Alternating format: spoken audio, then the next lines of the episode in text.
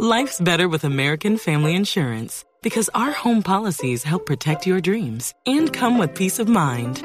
Save up to 25% by bundling home, auto, and life. American Family Insurance. Get a quote, find an agent at amfam.com. Products not available in every state. Discounts may not apply to all coverages on an auto or home policy. Discounts do not apply to life insurance policies. Visit amfam.com to learn how discounts may apply to you. American Family Mutual Insurance Company SI and its operating companies American Family Life Insurance Company 6000 American Parkway, Madison, Wisconsin.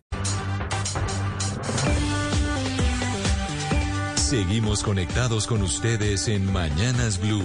Oscar Montes, Ana Cristina Restrepo, Hugo Mario Palomar, Diana Mejía, Sebastián Nora, Mariana Palau, Gonzalo Lázari, Valeria Santos, Eduardo Hernández y Camila Zuluaga con el tema del mediodía.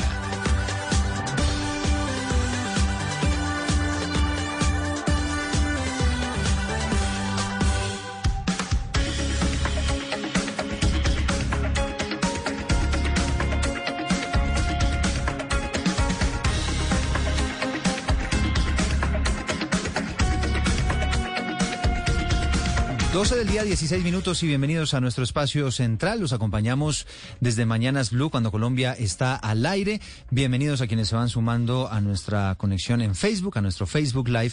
Estaremos hablando de salud.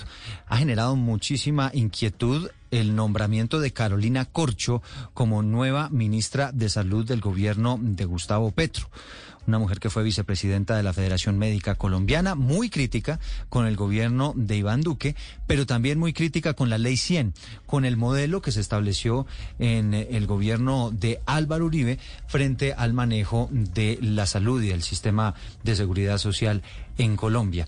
Recordemos un poco cuáles han sido las posturas, Sebastián, de la doctora Carolina Corcho frente precisamente a cómo se maneja la salud en nuestro país. Nace Eduardo La Ley 100 en el gobierno de César Gaviria en 1993, eh, bajo la idea cuando Álvaro Uribe era senador, y un poco como lo dicen su abreviatura, la EPS son empresas prestadoras de servicio que lo que hacen es tercerizar los servicios de salud, un poco diferente, y vamos a ver qué dice la flamante ministra de Salud, Carolina Corcho. Ellos quisieran más centralizar eh, el sistema de salud, que sea una suerte de gran consejo estatal en el que los diferentes diferentes eh, burócratas, eh, de personas eh, que toman decisiones, sean los que deciden el tema de precios y el tema de cómo funciona la salud. ¿Qué ha dicho Eduardo? La ministra Carolina Corcho, ella, bueno, ha sido un, hombre fuerte, como usted lo acaba de decir, porque ella no solamente durante la campaña habló de salud, sino ella se politizó bastante. Sea eso bueno o malo, cada uno lo dirá, pero ella se politizó bastante. Y ella llega... Representando a la Federación Exacto, y ella llega a su puesto electo de ministra de Salud, yo diría entrando pasito, con cara de hacer amigos, diciéndole vamos a discutirnos, vamos a sentarnos, no con ganas de patear el tablero y un poco, pues, el gran debate, Eduardo, que se hizo durante la campaña, si volver a un sistema estatal, centralizado, como el viejo seguro social, o que empresas prestadoras de servicio, que son privadas, pues puedan ayudar al Estado a prestar esto que, según la Constitución, pues es un derecho fundamental. No, y gracias por la precisión, Sebastián. Efectivamente, la ley 100 de 1993 eh, promovida muy fuertemente por el entonces senador Álvaro Uribe y efectivamente pues generó todo un revolcón a la manera como venía funcionando la salud en nuestro país. Eh, mucho más moderada en su primera declaración ante los medios de comunicación. De hecho, es un mensaje que ella publica a través de sus redes sociales, hablando un poco de lo que ella prevé, de cómo será ese diálogo con los sectores. Ella muy dispuesta a dialogar, a recibir eh, retroalimentación de cuáles deberían ser las reformas que se deberían incluir en el ramo, en el sector de la salud. Escuchémosla eliminar las barreras de acceso que someten diariamente a los pacientes y a los ciudadanos a lo que se denomina el paseo de la muerte y eso requiere unas medidas específicas no solo desde el Ministerio de Salud, sino también desde la Superintendencia de Salud. El otro elemento es que no podemos continuar con la precarización y las condiciones indignas de los trabajadores de la salud, por tanto tendrá que haber una política de dignificación laboral. Y además tenemos que hacer un saneamiento financiero del sector salud para que los recursos públicos lleguen directamente a quienes prestan los servicios y a quienes asumen la atención de los pacientes y de los ciudadanos. Todo esto que estoy planteando requerirá de medidas de transición que se dialogarán, se conversarán con los distintos actores del sector para que no haya ningún tipo de traumatismo, para que no se paralice en ningún momento la prestación de servicios de salud y para que cumplamos con la misionalidad que tiene el sector salud, que es la garantía del derecho fundamental a la salud en condiciones igualitarias para todos los colombianos y colombianas en todos los rincones del territorio nacional. Plantea ella entonces una transición, unas medidas que poco a poco se irían implementando, pero claramente pues ella es partidaria o lo fue en su momento de que por ejemplo desaparezcan las EPS. Su representante, eh, ASEMI, es la Asociación de, de EPS en nuestro país, y Juan Gonzalo López es integrante de la Junta Directiva de ese gremio. Eh, señor Juan Gonzalo, bienvenido y gracias por aceptar este diálogo con Mañanas Blue. Muchas gracias Eduardo por la invitación. Un saludo muy especial a la mesa en la radio y a quienes me acompañan, tanto al doctor Morales como al doctor Galán en este debate. Vamos a estar en este panel efectivamente con Augusto Galán, exministro de Salud. Doctor Galán, bienvenido. Muy buenos días a la audiencia, muy buenos días a, a la mesa de trabajo y a Luis Gonzalo y a Juan Gonzalo. Luis Gonzalo Morales, que fue secretario de Salud en Bogotá, y también lo hemos invitado, doctor Morales, para que, nos, para que usted nos acompañe también en esta conversación. Sí, muy buenas tardes a la mesa de trabajo, al doctor Juan Gonzalo, al doctor Augusto y por supuesto a todos los oyentes de Blue Radio en este momento. Bueno, pues me gustaría escuchar inicialmente su apreciación y estábamos escuchando a la doctora Carolina Corcho en esas primeras declaraciones una vez designada como ministra de Salud. ¿Cómo lo reciben en ASEMI, doctor Juan Gonzalo López? Bueno, en ASEMI creo que lo recibimos de acuerdo con la carta que ayer mismo la presidenta ejecutiva de ASEMI, la doctora Paula Costa, le dio a, la nueva ministra, eh, aceptando el diálogo y ese es, digamos, el punto de partida de cada uno de nosotros, de las 10 EPS que estamos en ASEMI. contamos con aproximadamente 34 millones de afiliados, tanto del régimen contributivo como del régimen subsidiado, y la propuesta es, eh, bueno, sentarnos a trabajar, a conversar, a dialogar, a llegar a acuerdos para bien del país, para bien del sistema y para bien de la población. ¿Por qué no deberían desaparecer las CPS? Que imagino es el planteamiento que ustedes le harán en esa reunión a la doctora Carolina Corcho. Yo quiero resaltar los aspectos positivos del sistema. Yo quiero insistir en, en esos logros que hemos obtenido a través de, estos, de estas casi tres décadas de existencia del sistema de salud en el cual el aseguramiento, es decir, las entidades promotoras de salud, hemos sido un punto central en términos de la gestión del riesgo, tanto en digamos, la gestión del riesgo en salud, como el, la gestión del riesgo financiero, como el reputacional, como el comercial, una cantidad de riesgos que estamos obligados a gestionar, a tramitar y obviamente a resolver y a solucionar. En la articulación de toda una red de prestación de servicios para poder llevar a cabo una integralidad en la atención esto es muy importante insistirlo. A veces parece que eso suena sencillo y fácil, pero le puedo decir que es articulación de cientos, miles de puntos de atención que tiene que ver con atención primaria en salud, que tiene que ver con la atención complementaria, la dispensación de medicamentos, el ejercicio, la realización de laboratorio, de todo lo que se llama también la protección económica a través de incapacidades y licencias de maternidad de crear información y conocimiento para ir evolucionando el sistema. Todas ellas actividades de un aseguramiento, pero a su vez desarrollo también de modelos de atención que permitan mejorar la, la salud de la población. Entonces es un conjunto de acciones, de actividades, de, digamos, mandatos, eh, de acuerdo con la norma, que desarrollamos. Y eso quedó en evidencia, por ejemplo, en la pandemia. Una respuesta que fue contundente en el ejercicio, aún con, digamos, puntos nuevos, situaciones nuevas, y para ello quiero traer un ejemplo para demostrar cuál es la importancia. Inicialmente las pruebas de laboratorio se realizaban a través de los laboratorios de salud pública. Cuando tuvimos que dar el paso a cientos, a miles, a millones de pruebas, el sistema dijo, no, eso lo tienen que realizar las EPS y las EPS inmediatamente partiendo de cero, porque no existía ese, esa capacidad, inmediatamente creamos los incentivos para que tanto el sector privado como las mismas entidades que pertenecen a la CPS desarrollar en el laboratorio e inmediatamente, en cuestión de días, estábamos listos y preparados para hacer esas pruebas.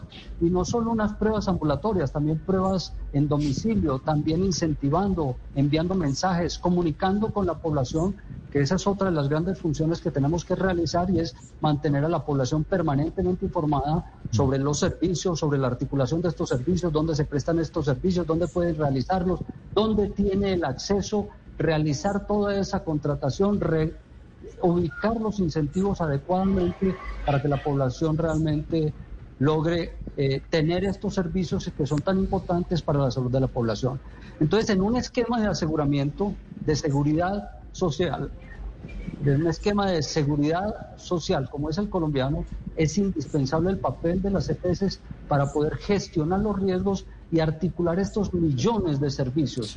Si ustedes consultan la página del ministerio, eh, con solo hacer esa referencia, alrededor de, en el año se prestan alrededor de 350 millones de servicios en el país, es decir, casi que un millón de servicios diarios, diarios, que realmente las personas tienen acceso. Y eso es articulado, eso es gestionado, eso es asumido por las entidades, además de asumir el riesgo financiero. Recordemos que aquí, si se gasta más de lo que nos asignan de una unidad de pago por capitación, es la propia entidad la que responde. La que responde, pues ahí está, la posibilidad de eliminar eventualmente eh, intermediarios, de cambiar el sistema de aseguramiento. Doctor Luis Gonzalo Morales, exsecretario de Salud de Bogotá, quisiéramos que escucharle una primera mirada a esa posibilidad de que se eliminen las EPS en Colombia.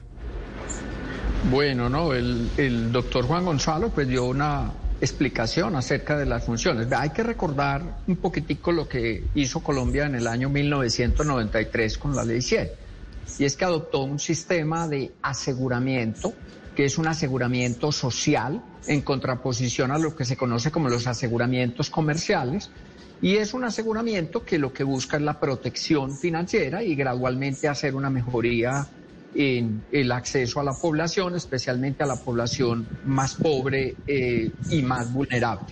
Y un sistema de aseguramiento, pues por supuesto que requiere de aseguradores. Un sistema de aseguramiento sin aseguradores, pues no tiene sentido.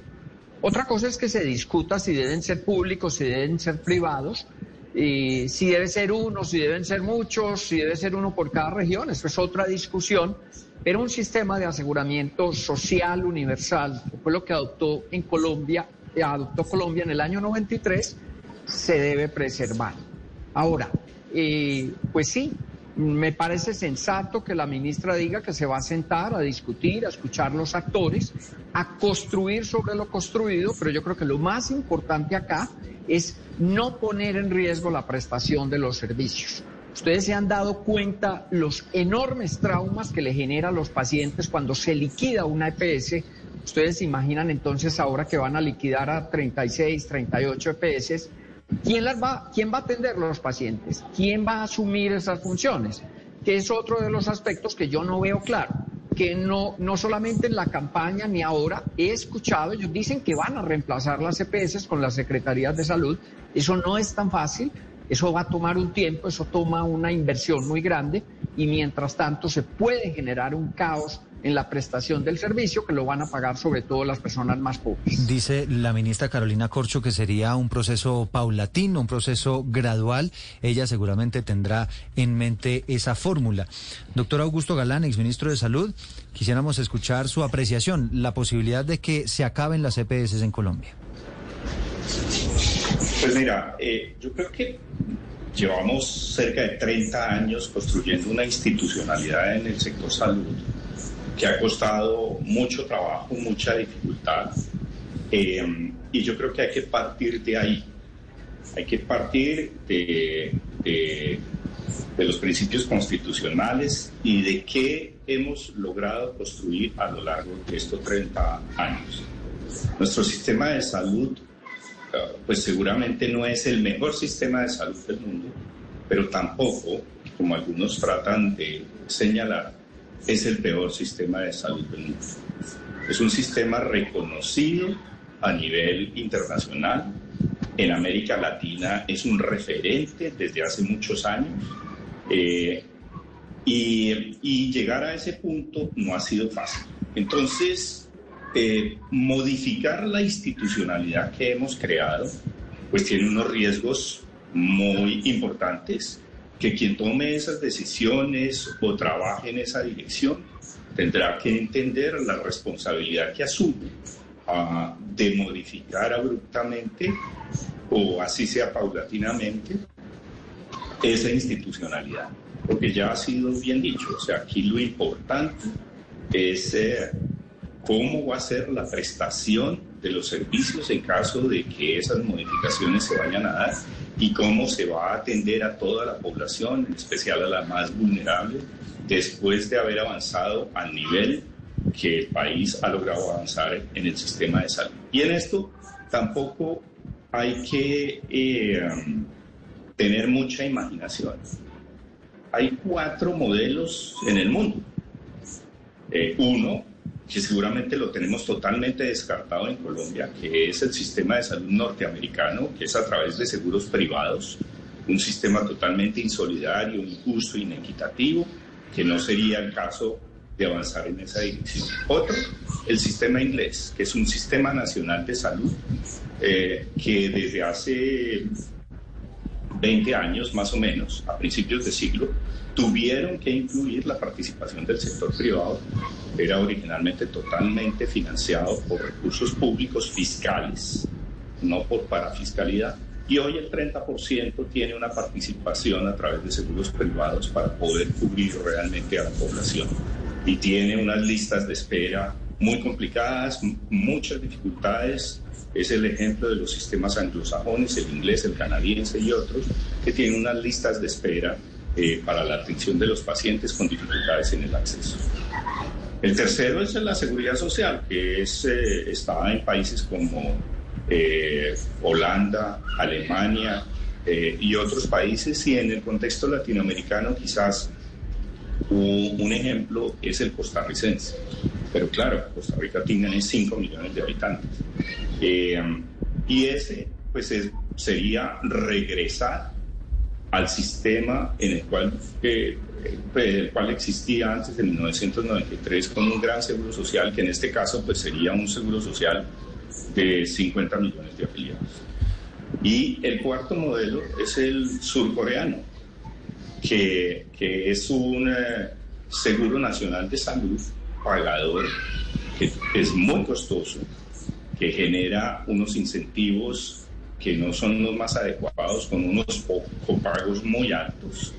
Entonces uno se pregunta, en esta propuesta, cuando tenemos un sistema público, que es un sistema ah, que además busca ser preventivo, que además busca ser incluyente y solidario de acuerdo al mandato constitucional, ¿cuáles serían las modificaciones eh, que se lograrían eliminando aspectos de la institucionalidad que hemos logrado? Claro.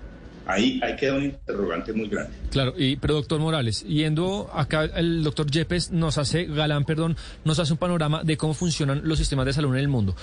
Pero imaginémonos que vamos un poco a donde va la doctora Corcho, que es nacionalizar gran parte del sistema de salud. Ellos dicen que no, pero en la práctica eso sería.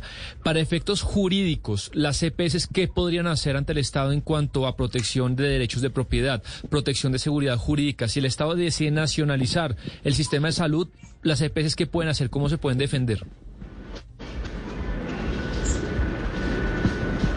Pregunta, era para el doctor Morales la pregunta. No sé si me oyó el doctor. Sí, exacto.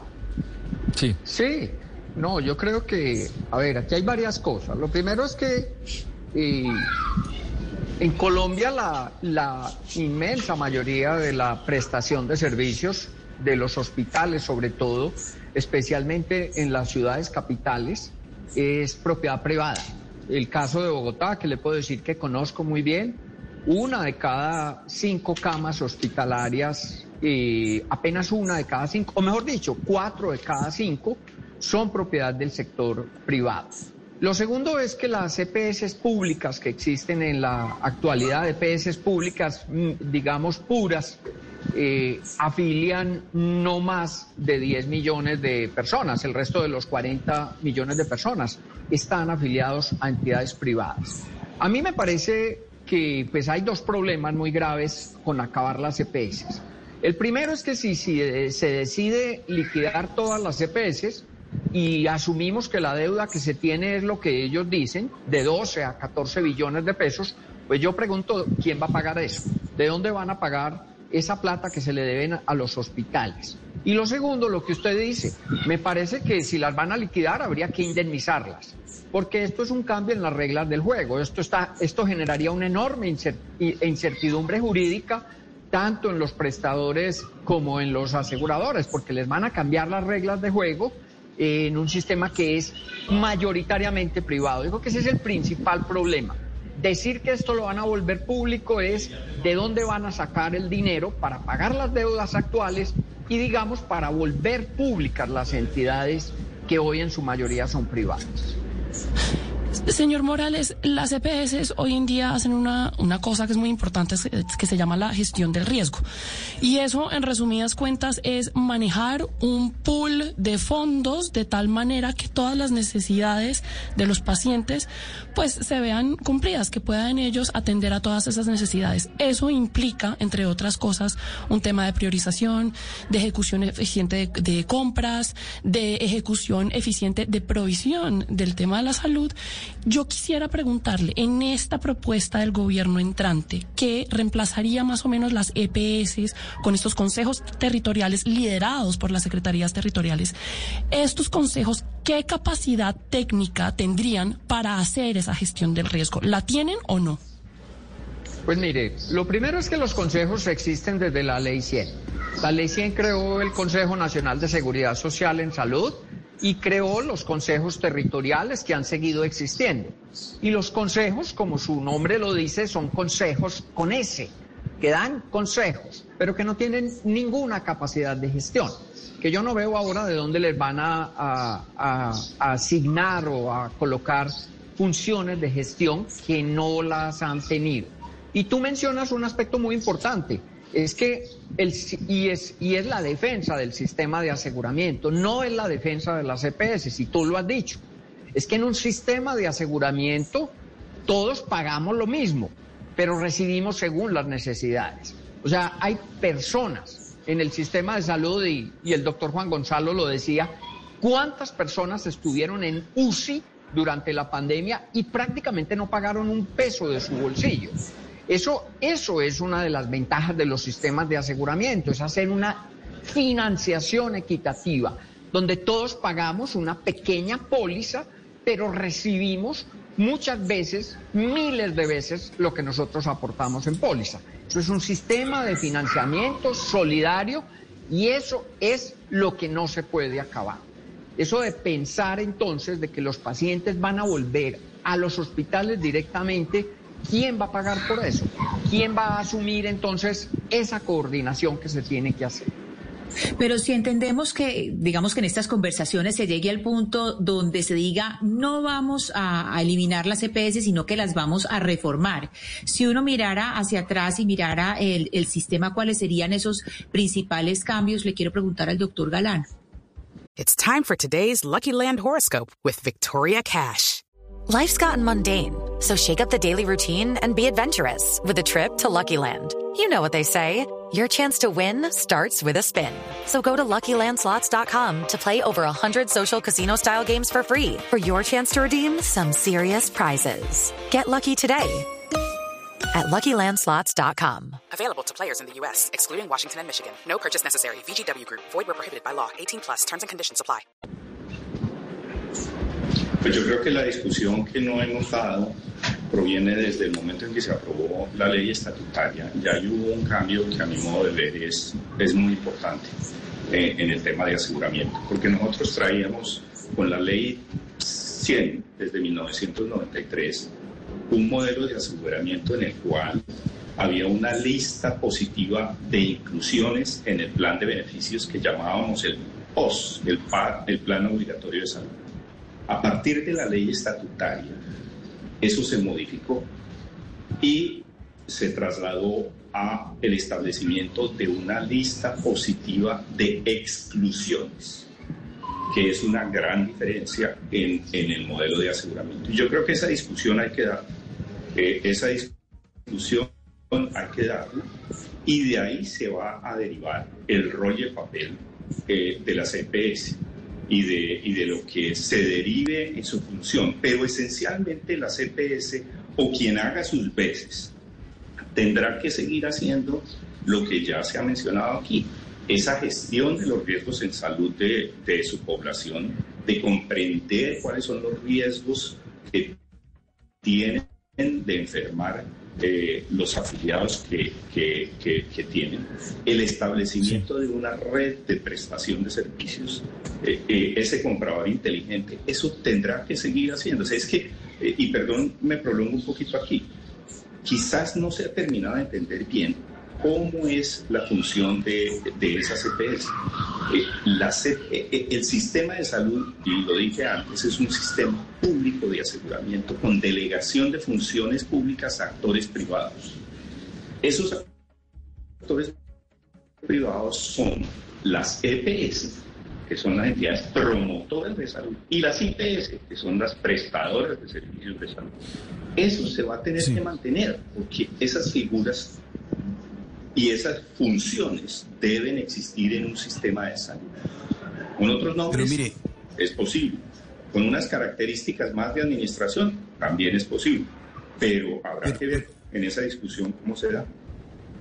Pero mire, eh, escuchando al doctor Galán eh, y al doctor Morales, le quiero preguntar al doctor López, porque es que eh, la ministra está absolutamente convencida de que hay que acabar con las EPS hay que acabar con la CPS, lo ha dicho muchas veces, obviamente que, eh, obviamente que se abre el diálogo y lo demás, pero es una decisión que, eh, escuchándolo a ella, es una decisión que ya está tomada.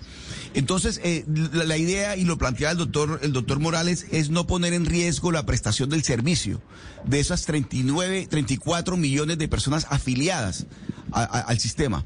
Pero ¿cómo lograr eso, doctor López, usted que conoce muy bien el, el, el funcionamiento de todo, de todo este sistema? Sin que se afecte a los, a los, a los usuarios, a las personas que están afiliadas.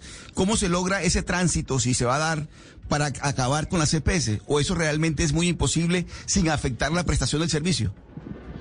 Bueno, muchas gracias por la pregunta. Yo quiero simplemente aclarar dos puntos. 34 millones de personas afiliadas en las 10 EPS que estamos en ASEMI, pero el total de afiliados por régimen contributivo y régimen subsidiado son alrededor de 49 millones de personas. Y si sumamos, por ejemplo, Magisterio y otros sistemas, somos 51 millones de colombianos que estamos afiliados realmente a lo que es el sistema de salud en, eh, en Colombia. Ahora bien, no, las CPS seguimos trabajando y seguimos eh, garantizando los servicios y seguimos garantizando la red y las prestaciones económicas, la protección económica, la información. Seguimos trabajando aún en niveles de alta incertidumbre. Es nuestro deber, es nuestra obligación y lo seguiremos trabajando. Cuando aparezcan las propuestas, en firme, digamos, para poderlas discutir, ahí miraremos. Realmente, pues son declaraciones que inicialmente se dan, pero realmente lo cuando uno se debe pronunciar de fondo es en el momento de que, bueno, aquí está una propuesta y ahí miraremos y ahí conversaremos no solamente con el con eh, el ministerio, sino también con la población y con el país entero, pues mostrando realmente qué podemos realizar, qué no podemos realizar y tomar las decisiones correspondientes. Pero mientras tanto, las, las personas deben tener la tranquilidad que las EPS seguimos trabajando, seguimos funcionando, seguimos garantizando esos servicios, articulando la red. Y ese es nuestro compromiso y creo que es importante resaltarlo. Ahora bien, yo quiero como precisar algunas cosas y reiterarlo. Esto es un aseguramiento público con participación del sector privado. Y quiero dar una claridad. Con el doctor Luis Gonzalo Morales en su momento también estuvimos discutiendo algunos temas cuando apenas estaba iniciando este, eh, este proyecto, es decir, año 93, 94, ¿por qué se invitó al sector privado a ser parte en su momento de esto? Se invitó al sector privado precisamente porque el sector público no tenía la capacidad de extender esta cobertura. El problema del país en su momento era que apenas una cuarta parte tenía algo que podríamos llamar seguridad social. Una cuarta parte de la población. Extender esto prácticamente al 100%, como lo tenemos hoy, 99.7, como se menciona, podemos discutir sobre esa fracción, digamos, más del 99% de la población cubierta con un aseguramiento, es un logro inmenso. Eso no lo han logrado muchos países en corto tiempo. Mm. Y se invitó precisamente al sector privado para que contribuyera a este logro. Y eso es muy importante resaltarlo. En su momento eso no se tenía y se recurrió precisamente al sector privado para poder ampliar esto. Eran tales los problemas que en su momento el Seguro Social ni siquiera tenía cobertura familiar, era cobertura para el empleado en el sector privado, pero sus familias no, su esposa, sus hijos, hoy, hoy se tiene toda esa cobertura. Hoy no lo miramos como algo revolucionario, por decirlo así, pero en su momento fue un gran cambio en el país que benefició como lo hemos visto, beneficia prácticamente a la totalidad de la población. Bueno, estamos escuchando aquí al doctor Juan Gonzalo López, integrante de la Junta Directiva de ASEMI, el gremio de las aseguradoras. La doctora Carolina Corcho dice, bueno, estoy dispuesta a escuchar. Y aquí, doctor Luis Gonzalo Morales, pues hemos hablado mucho de las bondades que tiene el sistema de aseguramiento en Colombia, pero también pues tiene algunas flaquezas. Nos decía el, doctor López, pues que el sistema de aseguramiento tiene que tener en cuenta también aquellas personas que no son capaces de contribuir al régimen de salud, pero aún así garantizar que puedan tener eh, pues el servicio en salud. Pasa, por ejemplo, con los hospitales públicos, en alcaldías, eh, con las secretarías de salud.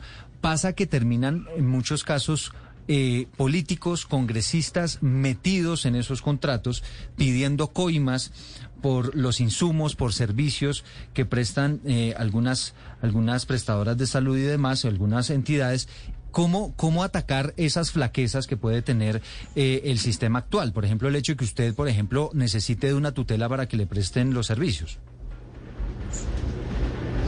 Sí, eh, varias cosas. Yo creo que el sistema tiene, como usted mencionaba, problemas que problemas que son son importantes, que hay que buscarle, hay que buscar resolver. Y usted está poniendo, digamos, la llaga en el dedo sobre varias de las cosas. Lo primero es que este es un sistema que, digamos, se desarrolló y el aseguramiento creció y hoy está en el 100%, pero el acceso a los servicios no creció en la misma velocidad y en la misma proporción. Hoy hay un buen acceso, digámoslo así, a servicios de mediana y alta complejidad en las grandes ciudades, pero en las ciudades pequeñas e intermedias no hubo inversión se deterioró la infraestructura pública enormemente y me parece que ese es un tema que hay que resolver. Es increíble, por ejemplo, que el sistema no tenga un sistema de información unificado. Esas son tareas que hay que resolver, son cosas que hay que resolver. Y que decía ayer en una entrevista, probablemente el gobierno, el gobierno actual no resolvió, porque la pandemia les cambió todas las prioridades, pero son cosas que hay que resolver. Y algo muy importante que usted menciona es lo de la corrupción. Yo creo que hay que volver a lo que planteó la ley 100 inicialmente, y es que los y que se, que se quitó en el año 2016, es que los gerentes de los hospitales públicos tienen que ser nombrados en función de los méritos y no de lo que usted está diciendo, de los apoyos políticos. Eh, eso es perverso, eso no le trae nada bueno al sector salud. E igualmente hay que hacer modificaciones, hay que hacer modificaciones en las compras públicas. Todos hemos visto que los grandes problemas de corrupción pues se han presentado en las compras públicas y eso son, esas son cosas que hay que resolver, que hay que trabajar de manera inmediata. Hay que resolver el problema de la contratación del personal de salud, que tiene que ser por formas laborales. A mí me parece, y, y muy respetuosamente, yo le doy consejos le doy el consejo a este gobierno, a la doctora Carolina, que, se, que mire que hay cosas que se pueden hacer, que van a ser victorias tempranas, en las cuales hay consenso, que todo el mundo va a estar de acuerdo en que varias de las cosas que yo mencioné se hagan. Eh, hay que ponerle más eh, recursos al sistema de salud, pero no empezar por lo más difícil, por lo más complejo, por lo más polémico, por lo que no hay claridad acerca de cómo lo van a hacer que es planteando acabar con las CPS. Me parece que eso es entrar por el lado equivocado. Eh, eso va a retrasar muchas de las reformas que requiere la gente, los pacientes, eh, y eso no va a resolver los problemas. Me parece que ha habido eh, exageración en asignarle o en atribuirle muchos de los problemas que hoy la gente se queja a las CPS. La gente dice, es que no me dan la cita, es que no me hacen la cirugía, es que no me entregan los medicamentos. Y aquí hay que ver es que hay una insuficiencia de prestación de servicios, especialmente en las ciudades pequeñas e intermedias. No hay especialistas, no hay hospitales suficientes, no hay sistemas para entregar los medicamentos oportunamente y esas son cosas sobre las cuales sí hay que trabajar y sobre las cuales yo creo que se pueden lograr eh, resultados en lo inmediato. Bueno, pues es un sistema de salud que evidentemente no es perfecto, pero quizá, y dicen muchos expertos y conocedores del tema, Mariana, sí mucho mejor que el de otros países. Entiendo que allá en el Reino Unido están sufriendo precisamente por el tema del servicio de salud. Es, sí, tiene usted toda la razón. Es que es muy interesante porque pues muchos alrededor del mundo alaban el sistema del Reino Unido como un sistema perfecto, también porque tiene una cobertura universal y porque pues a la hora de pagar pues usted paga, no paga nada, es decir, sus necesidades de salud pues están eh, en teoría cubiertas, eh, no dependen de cuánto usted pueda pagar. Eh, sin embargo, como usted dice, es un problema, es un, es un sistema de salud muy emproblemado. La OCTE, por ejemplo, dice que es uno de los sistemas de salud menos eficientes eh, de toda esa organización. Eh, le doy, por ejemplo, algunas cifras. La eh, expectativa de vida del Reino Unido es, digamos, un poco más alta que la Unión Europea, pero comparado con otros países de su nivel de ingreso es más baja. También tienen un problema de que no hay médicos, no hay enfermeras, no hay personal de salud. los índices de mortandad por temas, por ejemplo, como de cáncer son muy altos no hay especialistas que logren atender esas necesidades, se basan mucho en un sistema de atender a los pacientes por eh, priorizándolos a través de doctores generales que muchas veces no saben, no están lo suficientemente entrenados para remitir a especialistas, entonces tienen unos problemas de salud muy eh, altos y muy, eh, muy grandes.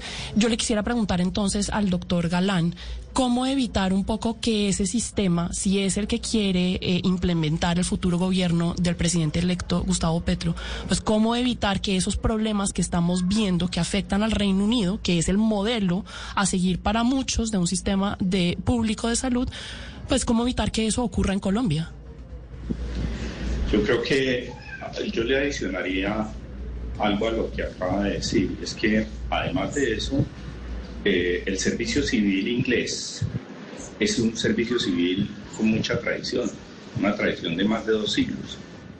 Eh, nosotros no tenemos un servicio civil eh, con esa capacidad, la capacidad institucional que se ha demostrado a nivel territorial mm, en el marco de la descentralización, todavía necesita mucho trabajo en Colombia. Entonces, trasladar esto que se ha ido avanzando a un sistema eminentemente público es de un riesgo muy grande.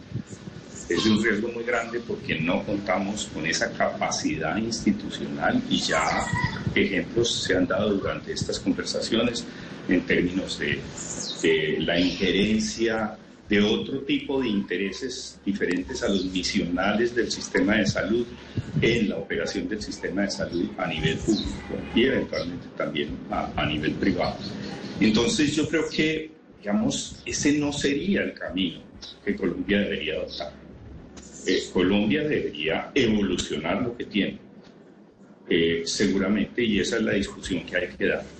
Eh, y cómo evolucionamos hacia una CPS cada vez más efectivas, más eficientes, cómo tenemos, que ya se mencionó, una política nacional de oferta que en Colombia no existe. No hay una política nacional en salud de oferta de infraestructura y de desarrollo de infraestructura y no hay una política nacional de talento humano en salud. Eh, y esos dos elementos eh, son en gran medida los que dificultan el acceso oportuno a los servicios en diferentes zonas y en diferentes partes del país. Entonces, eh, digamos, allá hay unas tareas que, que, consideramos que seguramente hay consenso sobre eso, como ya también se ha mencionado, y me parece que, que ese es un camino que tenemos que transitar. Bueno, o sea, eh, doctor, Más salud rural, por ejemplo. Sí, son ah, las 12 del día 53 minutos y seguimos hablando de lo que pasa en el mundo, por ejemplo, en México, que usted varias veces nos ha dicho, Valeria, pues que allá el sistema de salud también deja mucho que desear, ¿no?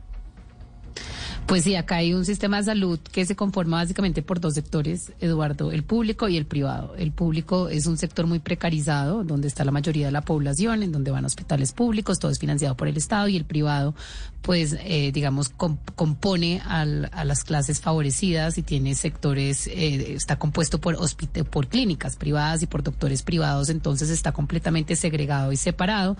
Y si usted no tiene plata, se va a encontrar con un servicio de salud bastante precario. Yo creo que es uno de los peores servicios de salud del mundo. Tiene muchos temas por mejorar. Pero yo quería eh, preguntarle al señor López, si bien yo creo que hay, hay muchos temas que esta ley 100 y el, el, Servicio de Salud colombiano ha logrado, pues no solamente la, la, la universalización de la cobertura, como ustedes ya lo han explicado, sino todos los índices muestran que hemos mejorado muchísimo en estos 30 años.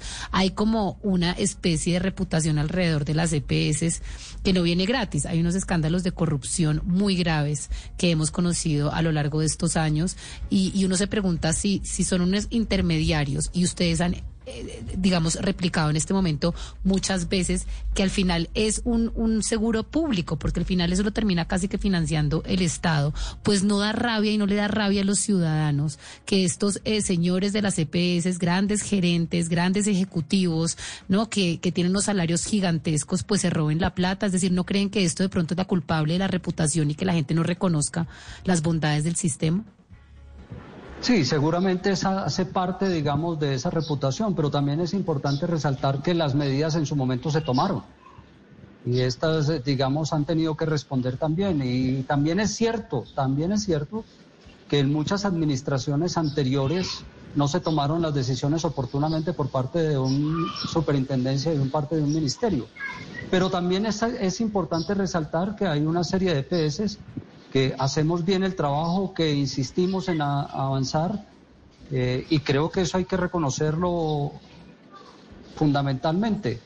Eh, y como lo menciono, sí, infortunadamente en algún momento existió ese, ese fenómeno, eh, pero también es cierto que pues, se han judicializado y se han trasladado. Ahora, eso no es solo infortunadamente, no es para mencionar que eso quede simplemente diluido.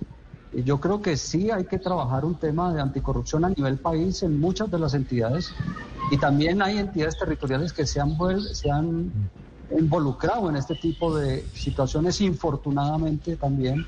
Y también ha habido prestadores y también ha habido una cantidad, infortunadamente, lo reitero, infortunadamente. Ojalá avanzáramos hacia mecanismos que garanticen todavía mucho más la transparencia, que eviten la corrupción prevengan la corrupción y, las entidades correspondientes pues tomen las medidas. Y, esa es la idea. Doctor Galán, para finalizar esta conversación, hay algo que no hemos tocado y es que detrás de un poco del discurso de la doctora Corcho hay un tema también ideológico, al menos lo pienso yo así, del tema del neoliberalismo, es decir, que se piensa que la salud no debe ser un derecho, sino una mercancía que se está tratando como mercancía. ¿Cuál es su aproximación filosófica sobre eso? Sobre si es una mercancía porque la presta el privado o si es un derecho porque la presta el Estado. ¿Usted le parece que es una, un dilema viejo? ¿Usted cómo lo ve? Yo creo que, digamos, eso ha tenido una evolución que hoy realmente hay un reconocimiento por un derecho fundamental a la salud y eh, los agentes del sistema eh, en general están trabajando en esa dirección.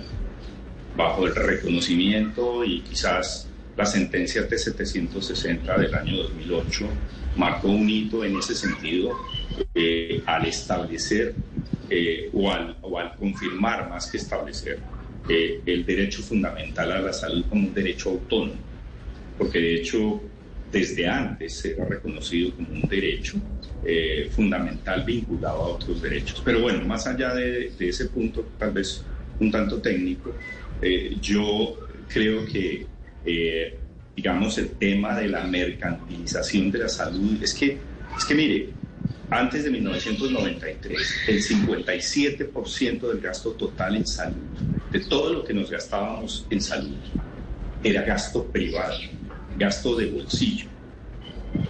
Y con eso se cubría al 17% de la población. Eso fue antes de 1993. Hoy, el 76% de los recursos son recursos públicos directos o, recursos públicos de fiscalidad y los recursos privados se han reducido al 25%.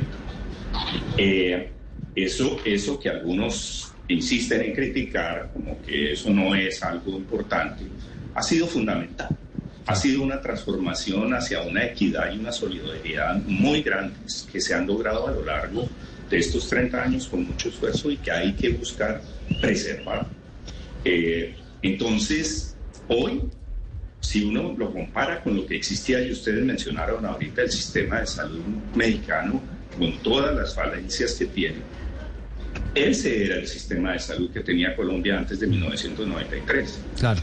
Bueno, pues ahí está el doctor Augusto Galán, exministro de Salud, Luis Gonzalo Morales, exsecretario de Salud de Bogotá, y Juan Gonzalo López, integrante de la Junta Directiva de ASEMI, del gremio de las aseguradoras de la CPS. Le agradecemos a los tres estos minutos de debate sobre un tema de conversación nacional que seguramente va a seguir dando de qué hablar eh, en un futuro y que estará a cargo, estará al frente la doctora Carolina Corcho. Una pausa, ya viene Meridiano Blue con las noticias de Colombia y del mundo.